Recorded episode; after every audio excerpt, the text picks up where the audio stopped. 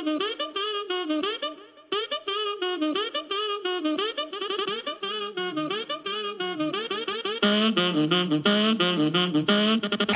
socialites, and welcome back to the Social Studies Podcast, the podcast where we study being social by being social. Today, I can't even believe who we're getting to socialize with. Uh, I was on a podcast last week. Called The Art of Kindness. It's all about kindness and what you think about it. I loved being on it. I was asked who inspires me? Who who do I kind of build my comedy after? And one person I said is Lisa Lampanelli. I love Lisa Lampanelli. Always have since I was a little kid because a little kid. I was in like high school. It's because Lisa you think she's one person and then she gets on stage and she and throws it for a loop and twists you on your head. And I do the same in my comedy too. You think wholesome, cute, gay kindergarten teachers, and I get up there and I say it how it is. And I've always been inspired by that, which is so cool.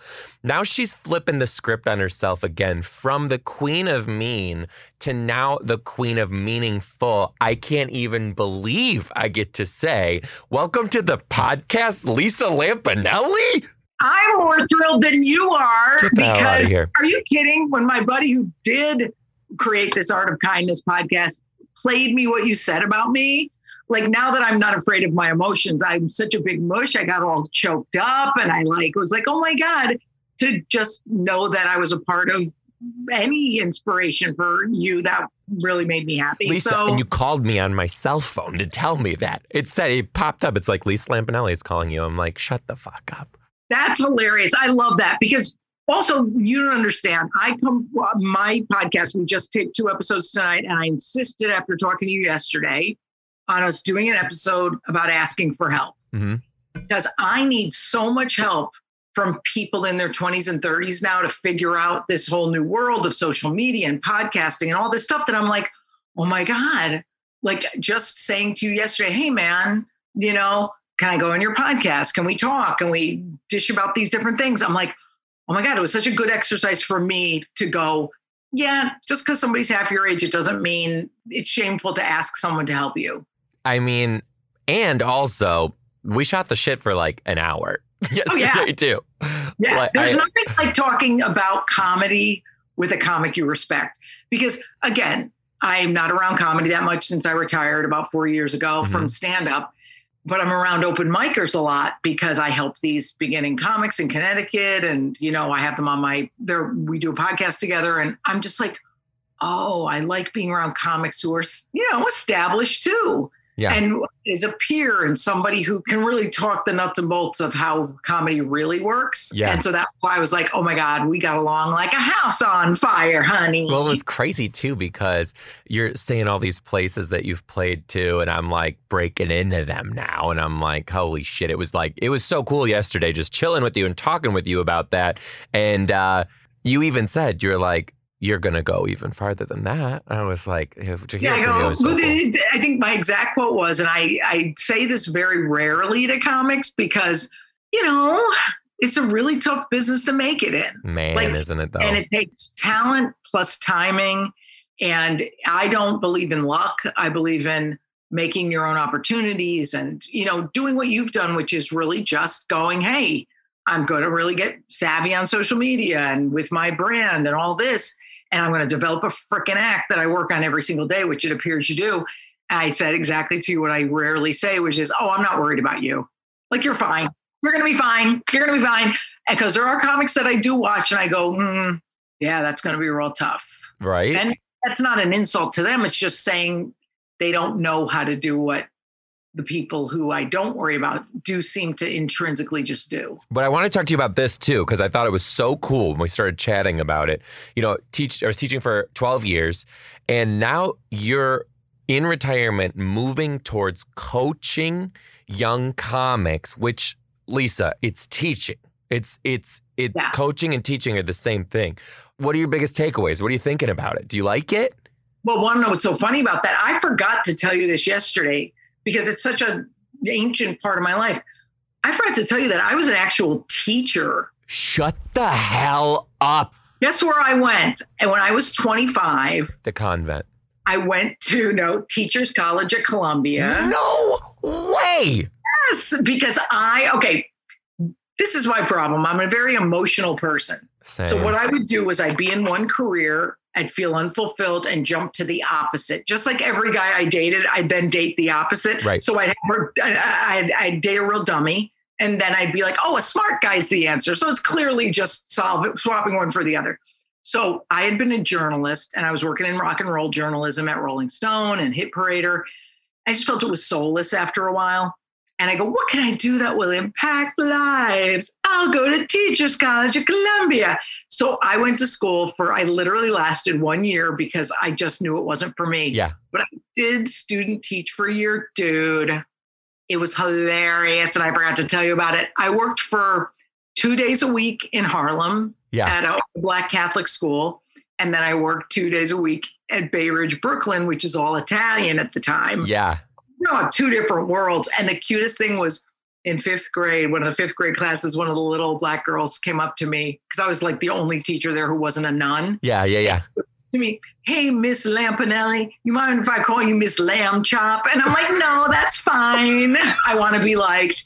And she goes, you know, we got a question about boys, and uh, you look like you done stuff. I'm like, oh my God. I wasn't even dressing like a whore back then. So, but it's a special gift to be a freaking teacher, dude, because I couldn't do it. But now with the coaching of comedy and sort of shepherding these two guys along with this podcast we're doing, I'm like, oh, it's back to those old days at the diner when you're an open micer and just throwing out joke ideas and having a good time. And I always have been good at crafting comedy Yeah. And knowing what's funny. And I truly believe if you think it's funny, they will, but you got to do it right. You have to do it right. Just right before we did this taping, I literally just walked into my house five minutes before because uh, we met with this comic we know who legitimately, I hate to say this, but I've said it to his face. You never saw a more unlikable guy in your life on stage. Off stage, sweetest guy in the world. I said, You're not bringing yourself there. So tonight we worked on his act for an hour. And dude, it just fills my soul. I am so happy. And part of it is ego because I like being listened to and asked advice. You know, you feel worthy. But I do just know I have something. I got something to tell them. Even if I couldn't execute it, I could tell them what they should do. I've always said too, like you can't take you can't take the teacher out of a teacher. It doesn't matter what you still do or what you do after. It's just like in if you can do it, you're always gonna do it when you find an opportunity to. I think Oh my God, cool. 100%. And what's funny is my sister, older sister, was a stockbroker and she did really well. But I remember at age like 40, she said, asked, you know, she went to her husband and, you know, because she was earning a lot of money. And she said, I just don't have the heart for it. I want to be a teacher. I'd love to go back for my master's. I've never seen anyone turn it around and be so happy. She teaches kids with anxiety issues at a Mhm. special school. And I'm like, oh my God, she found her calling. Of course, I'd never tell her that because then she conceded. But no, but it's so sweet because it's a very tough life being a teacher. It's not easy. Summers off fly by. That's a that's a freaking Myth. Um, oh, it's a tough, tough life. So I'm just uh, I'm so grateful that she found that and that you've parlayed yours into an actual calling and a personality on stage, and it's great. we so here on the podcast and in my act too, we call a non-teacher a muggle because as teachers, you know, we perform witchcraft every day that we know. Lisa, I was fully prepared for you to be a straight up full-blown muggle. And Ah. this podcast is going to be the best because now we're speaking the same language. Oh yeah, hundred percent. I get it. And I remember, dude, years ago, probably when you were watching me as a young lad, before I even was on TV, I remember I had cut my teeth on comedy out in the suburbs and on the road a little bit as an MC because I didn't want to go into the city or to LA until I was somebody as far as just stage persona. Yeah. So they wouldn't look at me as a beginner. So when I came into the city, they were like, whoa, who's this? But of course, you make no money in a city, but you want to do spots. So I approached Stand Up New York, which was one of the major clubs at the time. And I was like, can I teach a comedy class? So even back then, I was like, oh, I have something to offer, you know? And I remember the class was supposed to be two to four on a Saturday. We literally went one to six because wow. it was so compelling to to like help people mold themselves. Yeah. It, it just I loved it. Well, I, I even like it too. Sometimes I have to like pull myself back because I always ask first because I'm not I'm not like working with people and coaching and stuff like that, but I can't not be a teacher. And sometimes Yeah. I'll hear somebody's bit and I have to ask like, can I tag that? Like, can I can I can I tell you what I was thinking when you said that too? And then just do it because you know there's there is nothing in this world like being in a room of comics. It's like it's unbelievable, and you can do that too. But some people, some people can't drop their ego to be coached and to be. Oh, I agree. I agree. But you know what's wild? When people come up to me, I always said when I, I after I retired, my first little foray into a hobby was teaching this food and body image workshop because I had lost the weight and you know kept it off and stuff. And I said in the workshop, I said, you know, if someone has a suggestion for you after this you know session, you can say no. Like you're allowed to say no. Actually, I'm not taking advice right now. So it's your own agency. So I remember when comics would come up to me, some I didn't respect, and they would be like, "You know what you should do?" And I go, "Yeah, I'm not really taking suggestions right now." And I think that's okay. But when somebody you really respect says it, you're like, "Yeah, man, what else you got?" Yeah, you know, totally. I love that stuff, and you know who to trust and who has your best interest at heart. Now, I'm sorry, I'm not blowing smoke up your ass. Is there a better roaster? No, there's not. And but you want to know he's dead. Uh, Don Rickles was the best. But I will say, in comedy, I bet. I mean, I can't be the only one who thinks this. I always thought if you don't think you're literally the best comic living or dead, you will not make it. So I secretly, of course, I would never say it out loud at the time. In my heart, I'm going, fuck Rickles, fuck Pryor. Like I'm oh going, my god. I'm freaking killing those guys. And honestly, you have to believe it or you can't subject yourself to the insanity of the comedy business, especially the first 10 years where you're not getting paid Yeah. and you're getting paid lousy and you're getting treated like crap on the road because you're the MC or the feature and the headliner's a douchebag who doesn't want you to curse or whatever it is that Right. he thinks he's a big shot, you know?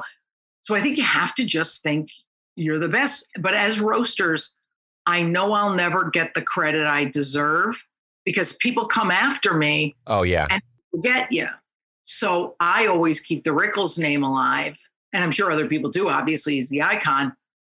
But do you know how much I believe in myself in that art form that I just go, I, nobody else has to believe it. That's the one thing I think in my life that I ever it was like, oh, I don't even have to convince anyone. I just am so good at this. because your roasts are just so quick and cutting and like the i think the best thing about a roast is it's really just a competition of who's going to push the limits the farthest and lisa you fucking would just there were no Yeah. limits for you let me No. ask you okay at the time particularly when you were at the height of the roasts you're known as the queen of mean right but even talking Yeah. to you right now you're not a mean person did it ever did it ever like not feel good for you or did it ever feel like I don't know what I'm doing or or were you just so naturally writing this material that it was like let's fucking go. Well, the fact is, Rickles had a reputation, and Bob Newhart was his best friend. And to this day, Bob Newhart will say, I'm the mean one. Rickles is the nice guy. So if you're really the nice guy off stage, that's why with my comedy as insult comedy, I made fun of every race, creed, color, sexual, I used to say sexual abomination, like every um, sexual um, preference. It was just like, I love you all, so I can make fun of you all, and I can make fun of me. And Rickles, you know, I remember there's a line in Jerry Maguire saying something like, if you don't love everyone, you can't love anyone. And it's just like, wow, you got to love everyone to do that kind of comedy. So when a roast would come up, I knew I had love in my heart, but suppose there was occasionally somebody on stage who I didn't like, who was nasty, who had been mean to me. And there were a few. And I would go, okay, this is called acting now. Because if that edge comes through that you feel angry towards them, the whole roast is blown and this is my TV shot. This is my money. Like I don't make money on the road unless I kill on those roasts. And then on Howard, when I go in and tell them the jokes they didn't use. So you have to really use acting. I had to use acting for a few guys and one woman in particular.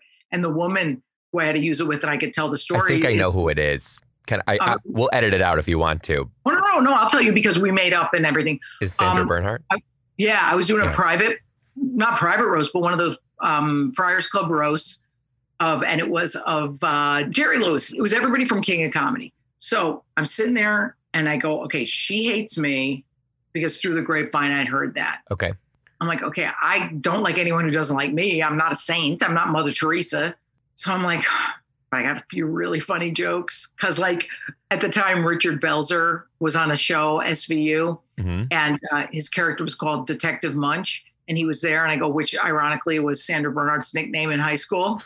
So I'm like, okay, I've got to do the jokes, but I can't even look at her. So I do the jokes. She gave me the finger the whole time. And it was really stupid because that's what Andy Dick used to do too. Not with the finger, but he'd act mad. Was it I know, acting? I never knew with him. I don't know which it was. Right. So it kind of hurt my feelings that she did that. But I said, eh, you know, it's her journey or whatever. I always was kind of going, oh, what's the psychology behind these people and their damage? hmm Trying to be compassionate a little bit. So I remember years later, she said something on Stern, and a friend of mine texted me, goes, Are you listening to Howard? And I'm like, What? Sandra Bernhard just said she feels really bad and you're so funny and she felt bad she did that and she was wrong. And they connected us by phone and then we became friends Oh wow. and had lunch a bunch of times and like we just really liked each other. I go, wow, isn't it interesting how, you know, we're all just dented cans Yeah. and we're just gonna bang the dents out. And she was trying to bang hers out. I was trying to bang mine out. But you know, it, it is a difficult position at a roast because you cannot act angry at anybody. Your roast too always blew my mind because I knew I always knew that you were not, you know, actually the queen of mean. And I remember too when you were touring in Kansas and the infamous Westboro Baptist Church, who we know are the biggest gay haters in the world, came and protested at your show, and you, to throw it back in their face, said, Oh, for this was- every yes, protester, I'm going to donate a thousand dollars to. Was it Gay Men's Health Crisis? yeah, and that's by the way the charity that I won for on The Apprentice. Right, right. So, uh, yeah, I had tweeted out because they were all angry because I have a gay following. You know, like it was about thirty percent gay guys. so that's why you- they were mad. Yeah, and also they just protest everybody, and they just hate you know anybody They hate hate. controversial and who's gay friendly. So I tweet out, I'm going to give a thousand dollars for every protester who shows up. So you know, I'm I'm rich, I don't care, but I think about twenty are going to show up, and they're not going to want to show up because it the money goes to help these men. But they figured they'd f me, and 48 of them show up. But then I'm like, wait a minute, I'm still rich. I can give 50 and I'll look like a big shot. Plus, it's so in their face that, ha ha, 50 grand is going to help all these men and women affected by HIV. And F you. That literally is one of the proudest moments of my life. I love that. I It's love that. Thing in comedy, other than earning 130,000 for the, them on The Apprentice, that's probably like the proudest shit I've done. Because I don't really, honestly, you'll see when you get older. Look at me when you get older. But when you are like 60 years old, you're not going to go back and say, I remember that show or this show. You're going to be like, oh, that person who said they laughed despite their dad dying three weeks ago, or that person who said, I listened to you through chemo and it helped me. That's the stuff you remember. And I never thought I'd be this person saying that. I- so that that gay men's health crisis shit, I loved it. I thought it was the most tactful move in Yeah. comedy that I've seen. I God, I think ever, honestly, because it was not only powerful and impactful, but it was funny. You Yeah, did was it, and you it was also funny. It was just great. Yeah. Well, what's great too is that, you know, we talk about legacy. People worry about their legacy so much. And I used to. I mean, that's when, when I first saw Hamilton, and uh, it's all about legacy and being remembered. And when that song says something about you can't control who lives, who dies, who tells your story, right? Right. And I'm sobbing at the show, wondering why. And I'm like, oh, because I'm obsessed with being remembered. And when I let that go, I start seeing all these people remembering me. So it's like wild because those people at uh, GMHC, the people who saw me uh, with their parents when they're a little kid and they're like, oh, I could do comedy or whatever. I'm like, or the little gay kids. I get tons of feedback from gay guys who were like in their teens and are like, you made it okay to be who you are. You did. And I'm like, oh. So I think once you let go of being remembered, you're suddenly remembered for the right reasons. I have so much more to talk to you about your podcast, and then we're going to get into the emails. We got some good ones this week, which I'm stoked about too. Because at first I thought I was going to have to do some teacher translation for you, but you're not Oh, a muggle. You are a teacher. All right, Lisa. Too. I wanted to tell you. You one time said, and I I have held strong to this forever. You said most guys in the clubs are going to give you 45 minutes. I'm sitting here giving you 60, 75, 90. And I thought that was so cool. And because of that, even with my first hour that I was touring with, I have never done under 60 because of you saying that. I think it's so important that you give back to your fans because they're paying their hard earned money to get to your shows. You give them a fucking show. Well, yeah, that's why I was always like, okay, it is true that there's a reason of the perfect show is an hour and a half, you know, in a club or a theater. You know, your opener, your MC does 15, then there's 30 by the feature, and then you do 45. Well, they're paying to see me. Mm-hmm. What are they going to see these jerks? So I would bring one guy, he'd do 10 to 15 minutes, then I'd bang it out, maybe do a tap dance at the end. We'll do whatever you want. I'd do some dumb thing like that, or a roast or some dumb thing. And I'm like, oh, once they're paying to see you, see, there's a difference. A boyfriend of mine who did comedy years ago when I started said there's closers and there's headliners. Headliners are people they go to see. Closers just the guy who happens to be there last. And once you're the headliner and your name's on that ticket, it's like mm, they don't want to be seeing every jerk, you know, who you want to kill time before you. Mm-hmm. I think it's. I think it's just. It's powerful. It's. It's. People forget too the business behind show business, and that's Oh. part of it. That's part of it. I've always said it's 60% science and business. And Totally. little it's a little art thrown in there. I mean, even now, like I'll do my shameless plug for my podcast, Losers with a Dream. Yep. We literally are half business, half art. Like we tape two episodes tonight because Thanksgiving's next week. Well, that's the art part. Guess what the other part was? Film and the commercial, the promos, the little things, the sketches, the writing of the new episode, all that stuff. And you go, and so all, all that effing social media that people your age are teaching me how to do. So I'm like, you got to be smart and develop this. It's not being good isn't good enough. You have to do business and art. And if you can't, you're to be a flake who gets stoned all the time and sits home. I love that you're moving into podcasting too. Podcasting we were talking about yesterday on our phone call is so cool because there's no network behind you. You can just Yes. you say what you want. Even if there is a network behind you, you are you're doing your own thing too. Why'd you get into it? And do you like it? Oh my God, this is insane. And I'm not going to lie to you. I'm looking you right in the eyes, even if you can't tell. I have never, and I'm not kidding, done anything better. Stop it. I'm talking about the quality. Because guess what happened? I retire from stand up, right? Of course, I need achievement and accomplishment. I'm medicating with it still, even though I'm out of it.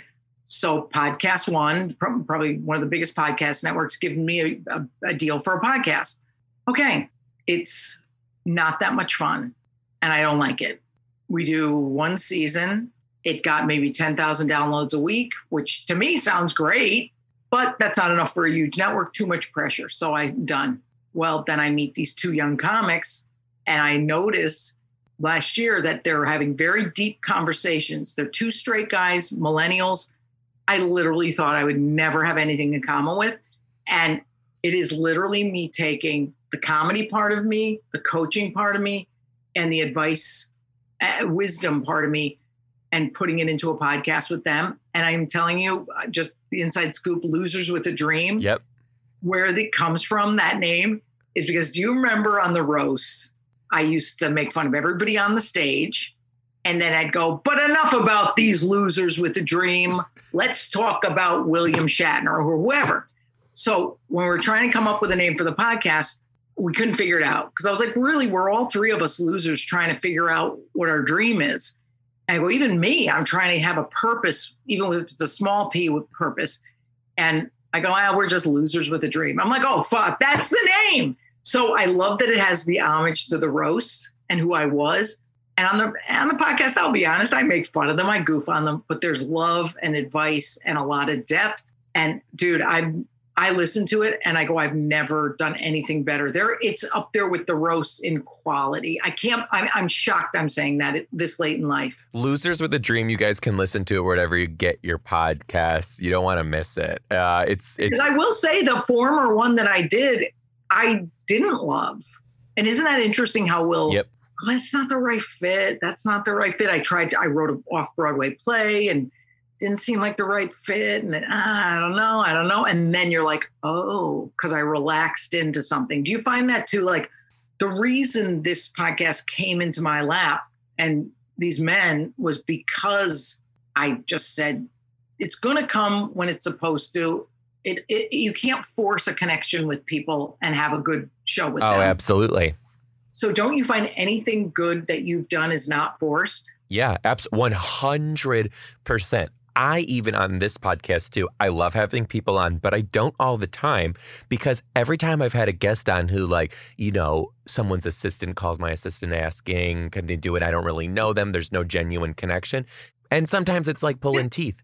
And I, the best episodes are people who I genuinely know about, care about, people even in my life who they might not even know about the fans. But even when it's just me sitting here talking by myself to the camera, I mean, I'm having fun. Audiences can tell instantly if you're forcing it. Totally. Oh my god, it's the Totally. worst. And Totally. that's why when you're practicing, I had five one-hour specials, and I'm telling you, that's why you go to a club and you work it out. I mean, I remember one of my heroes. You know, we don't, we're not similar at all, but he's just the greatest guy in the world, Jeff Foxworthy, who's a legend. Yes. would literally go to the Atlanta Punchline, have a huge garbage can on stage, have index cards this thick, and be like, "Okay, here we go, garbage, garbage, good, garbage, garbage."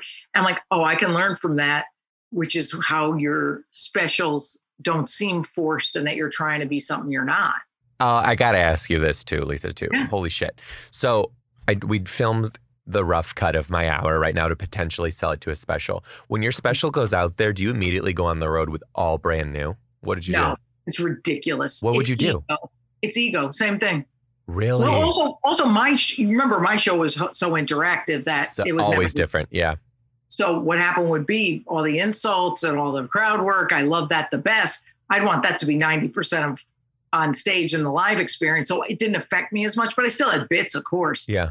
But I was like, what big egomaniac thinks that um they oh everyone must have seen my special. And also, P.S. Guess what? Aerosmith always does Dream On. Mm, You know what I'm saying? The Rolling Stones always do start me up. It's because audiences want to be in on, oh my God, they bring their friend and this is them. I gotta hear this one. Oh my God, this one's great. Wait to hear with this. yeah. Yeah. Really feel on the inside. I've never had anyone staring at me going, heard it. And if they did, then they're a dick and you have to call them out. So I think don't put that pressure on yourself. I won't. I mean, have fun and go, even if you address it, you go, hey, this last one was on my special. Check this out. It's one of my favorites. Call yourself out on it and have fun with it. When it happens, because I'm a person who puts it out there on the world, so it's a when, not an if. When it happens, I'm inviting you to the taping. The end. Right, dude, are you kidding? I would so you. come. I'm going to come up on stage and introduce you. I'd love to have you. We're going to get into emails in just a second, you guys. We'll be right back with Lisa Lampanelli. Lisa, I forgot to tell you. You know you're the one of the first people to see me with my brand new bald head? I just shaved this less than an hour ago. It's sexy. I kind of like like I'm not gonna lie, I'd sleep with me. Like I looked in Yeah, the mirror, I was like, look, I'm, no, you do look good. Do you? What made you actually make that decision? start, I'm starting to go in the front. So what I Mhm. wanted to do is I actually had a consult to get my hair done, like surgically done. Yeah. And I was sitting there, I'm like, yeah, could I do it? Yeah. But I'm like, but what if I look good bald? So I was like, let's see first. So I just shaved it and I'm like, I'm into this. I would keep it, and I'll tell you why. Those plugs, they have really perfected. They look really good. They do. but it is one of, from what I hear, the most painful things in recovery. Like it's supposedly so difficult. You have headaches for weeks. And also, there's something about, I hate to sound like a friggin' author, but like leaning in to like your whatever you are just sounds like a better idea. That's why Is I've it? never done anything to my face. I know how to put on makeup, but I would never have Botox or surgery because it's just like, oh God, I've had this effing face for 60 years. I'm used to it by now. Right. It's never going to get any better. Like, let's just freaking accept who we are. So I like this lean in. And also, the shaved head looks really badass. It looks good. You're into that? No, it looks excellent. And, you know, does uh, your significant other like it? So I, I actually filmed him when I came home like this today, and he was like, oh, "Joe," and he rubbed my head, and I he's like, he's like, "I love it." I'm like, "Hell yeah!" He goes, "I don't like the glasses, but I love the hair." Want to know what's odd though? The first thing I noticed was the glasses, and I said I really like them. oh, I love that. That's funny. Now, what doesn't he like about the glasses? I don't know that I don't wear them often, so it's like a that's what's throwing him off. But we'll see. Boys. Welcome to the Circle of Trust, Lisa. This is how it works. I reach out to the fans. I ask, I tell them what the topic is, and they just bitch and bitch. It's their safe space to bitch about school and work or whatever it is. I pick some of my favorites. We read them, we talk about them. I got some good ones this week. I asked them for um, nightmare coworkers, just like the worst, lay it out. Um, and I thought I was gonna have to, you know, uh, uh, translate teacher talk for you, but you got this, girl. You ready for this? Yes, sir. Here we go. The first one's called Nasty McNasterson. And this one, uh, if you got a weak stomach, hold on. Okay. Oh. I had known this coworker for days, Joe. Only a few days. Keep that in mind. Days. We're both special educators, and I enter into her classroom to ask a question. I had heard that she was a paperwork guru to rely on. As I approach her, she waves me closer and asks me what kind of shirt I'm wearing. I thought that she was complimenting my outfit, so I came closer and answered where I got the shirt. As I was in mid sentence, this coworker grabbed the end of my shirt, pulled me even closer, then began cleaning her glasses with the end of my shirt. I was shocked. She must have seen it on my face and explained that she needed more of a cotton like shirt because hers was silky and would just smear the dirt. I also wear glasses, so in an extent, I actually sort of understand. Then, so quickly, before I even had time to react, this coworker licks her glasses and then uses my shirt to wipe them clean. I knew right then that this woman and I would either be best friends or the worst of enemies. And in that moment, I didn't know which way of the cookie this was going to fall down. More than three years later, and even though we don't work together anymore, we'll still catch up for month- monthly dinners. Turns out she's my kind of McNasty. Oh my. That is the most ridiculous thing I've ever. That is what we call boundaryless. Could you I- imagine someone that you just met in your first interaction with them?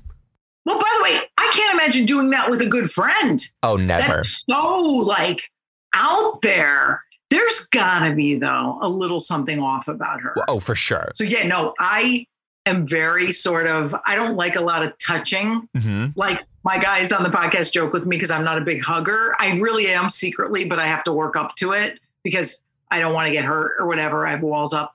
But um wow. No, I would have to hate that person. And then I'm the type who I probably would have gone to the principal and been like, you have to tell so and so not to treat me like this anymore. I would do a big Helen Lawson or a big Joan Crawford on them. I am from Detroit originally too, so I'm a little bit like hard sometimes, and Seattle can't take it. I just, you know, hear they're passive aggressive. I cut the passive, we get straight to aggressive. I I know that I probably would have been like, bitch. Like, Yeah.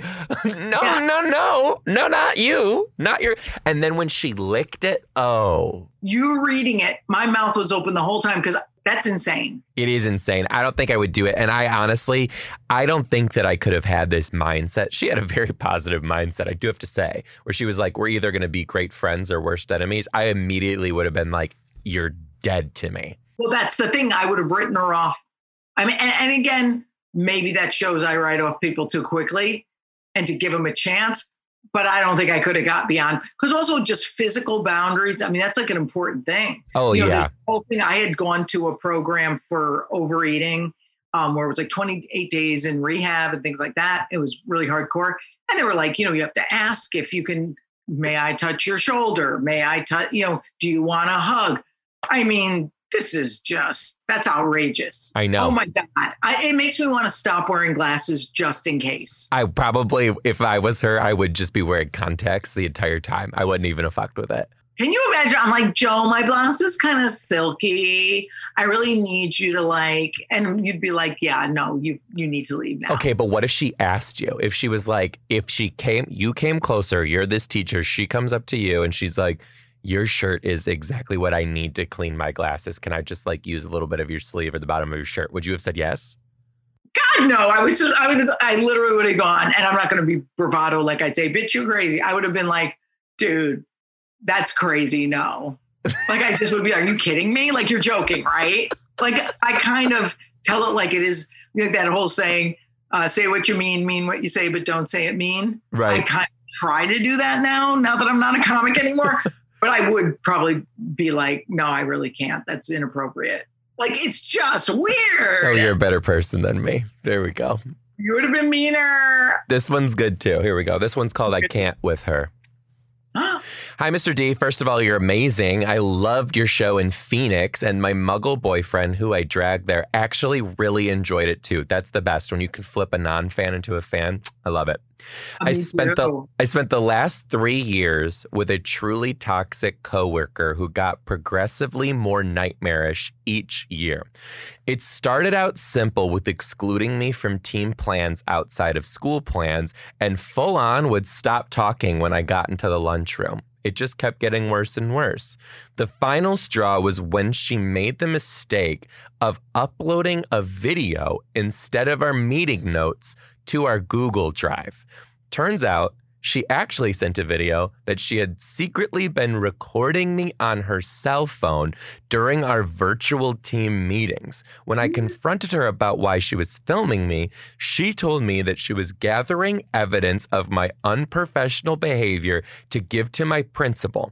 The unprofessional behavior that she claims was in the video I found was of me taking notes during the meeting. I quickly told admin about this and I needed a new grade level or I was leaving. Admin was actually more than help, happy to help me and moved me into another grade the next year.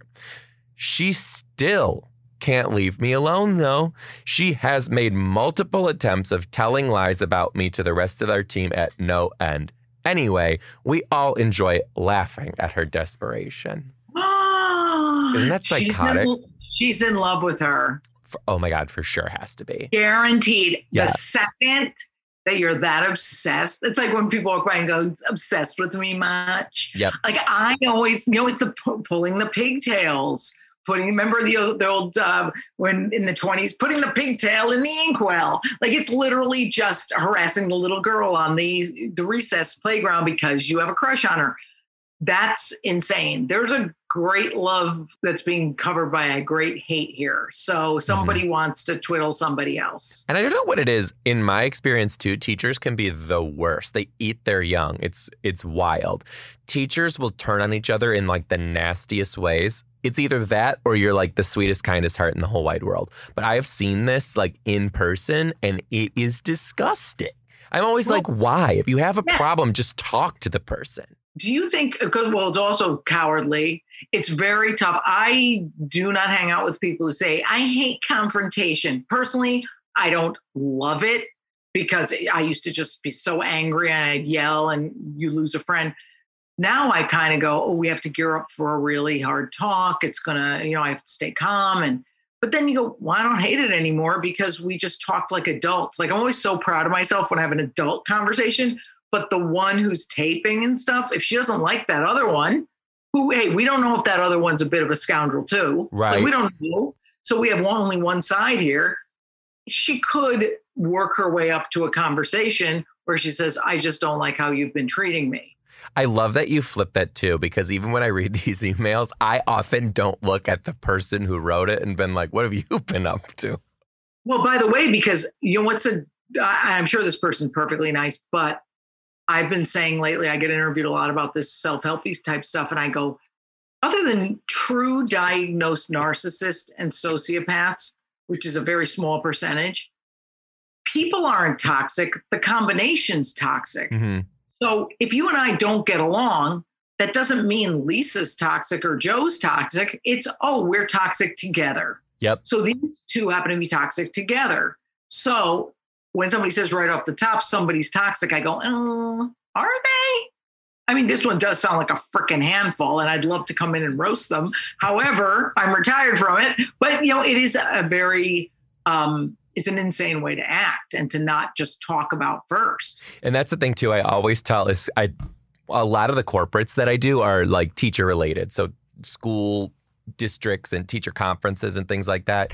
And um, I always tell new teachers too, you don't have to like all of the teachers in your building. You just have to be a damn good actor and make everyone think that you do because as teachers, you wear many hats. You're a teacher, you're a dentist, you're a firefighter, and you're a friggin' Academy Award winning actor. And every day you're working for that Oscar. Well, I'll tell you, you're 100% right. And I, when you told me yesterday, you know, oh, we do these emails, and I thought to myself, you know, coworkers, wow, I've been lucky enough that in the past 30 something years, I don't have like um, bosses. Mm-hmm. I don't have people who are underlings that I don't choose. So the guys who are my co-hosts, I chose them and you can fight things through and it's fine. But dude, the idea of being stuck in a school with like 20 other people who could be a little off and personality conflicts, I couldn't deal with it. I like, yeah, I, dude, I, even when I volunteer, I want to kill half the other volunteers. I know, I know. Right? The, the best, the best thing. I love teaching, and people are always like, "Are you ever going to go back to the classroom?" And I say, honestly, I'm never going to say no because I Sure. really loved it. So if there was an opportunity and the timing was right, for sure. But I do always say this: there is nothing like being your own boss. There is nothing like being your own boss. Well, that's one thing I would say to you. This is not negative, but I do, when I did say to you, I don't worry about you, I'm not worried about your career, you will get the opportunity to develop a TV show about your life and about what you're doing and your teaching. And the network is rough. Mhm. I mean, I sold TV shows and the notes and the this and the that. So just use this time to go, oh, I'm going to have a boss because I'm going to have a TV show and I don't have the last say. That's why TV is so and so tough. Shit. Well, but it's worth it because eventually you do become a producer and write your own ticket and stuff. Right. Right. So getting through that first few years, but yeah, being bossless is so badass. I always loved it. That's why I tell teachers too, because you know, being a teacher, especially the first five to ten years of teaching, you have to have a part-time job. Usually, especially if you're a single teacher, because we're poor.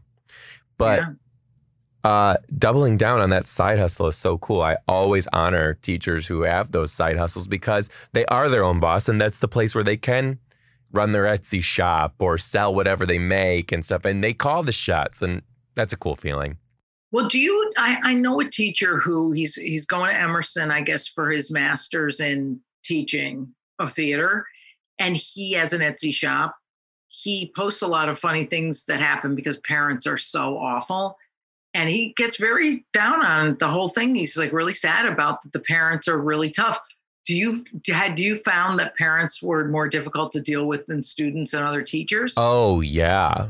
Oh yeah. Very can be like very unfair.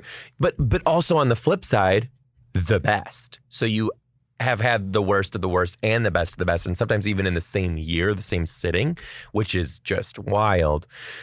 But I've had parents try to take me down just for like being gay, saying that I have an alternative mm-hmm. agenda and all that stuff. And and I would just flip it and say things like, you know, if any person in the world wants to work with kids and the trade off is live a life of poverty, that person needs to be in the classroom. And I'm like, I'm here for your kid. I care for your kid. So whatever you think about me other than that, go ahead and think it. And luckily, I had a lot of administrators who would back me up on that. But just like you hear from, you know, little gay boys who would watch your stuff and say, you know, you told me it's okay to be different and all that stuff, which is true. I hear from young first year teachers, a lot of which are in the South and can't be themselves. And they watch my stuff and go to my shows and they will write me and say, You're telling me that it is I need to be myself in the classroom, not for me, but for the kids, because Yeah. one of them is me. And I'm like, "Let you gotta go, baby. You gotta do it."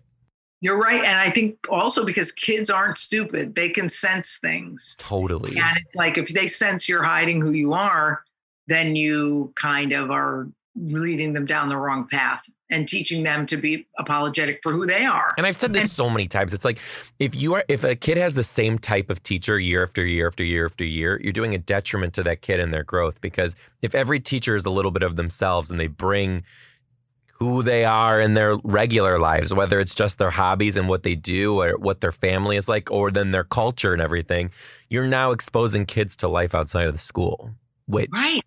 Right. is how you change like- perception. Welcome to the real freaking world. 100%. You know? Oh my God. Okay, I'll give you a choice for the last one. Ooh, okay. The titles are how, and she is such a teacher. She started out the F word.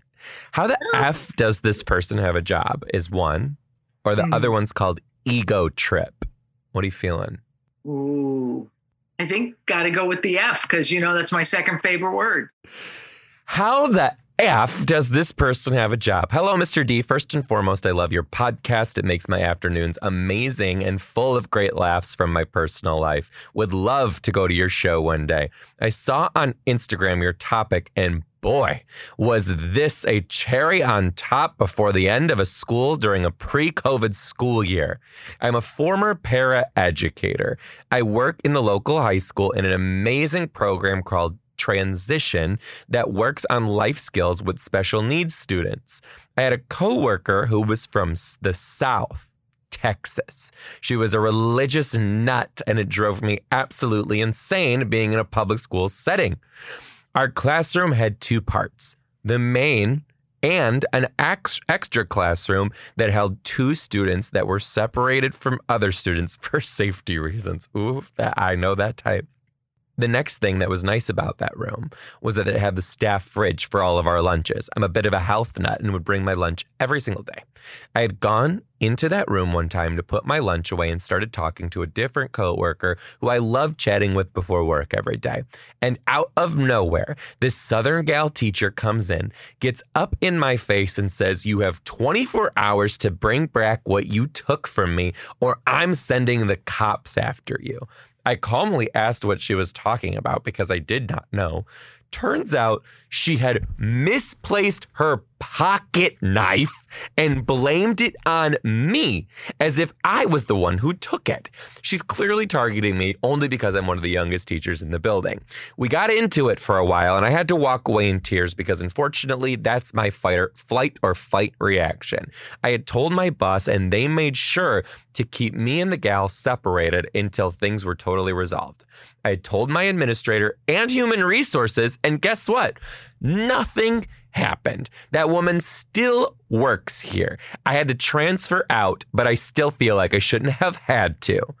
Thanks for the joy your podcast brings. FYI, if you ever want amazing Polish food and drinks, drop by the Polish Home Association on Fridays and I will spot you a meal and a drink. Thanks. Sorry, not sorry. Well, she knows the way to my heart is through a good pierogi, but that's Okay, I'm. I love her for so many reasons. Too. First of too. all, me too. I always am triggered by the I hope I get to see you sometime.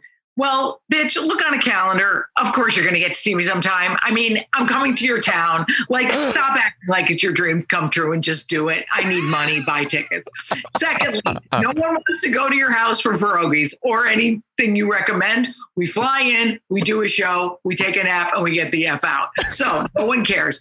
But I will say, other than her being annoying for those two reasons, I love the rest of that letter, and I feel terrible that I accused her of taking that knife. I thought I apologized for it, and I'm so sorry. Isn't that crazy? no, that is nuts. That woman, and again, like you say, you know, this is probably sounds like one of the few where you do say toxic or insane, and it's actually true. Like that woman sounds like literally off the deep end. This this this southern whatever.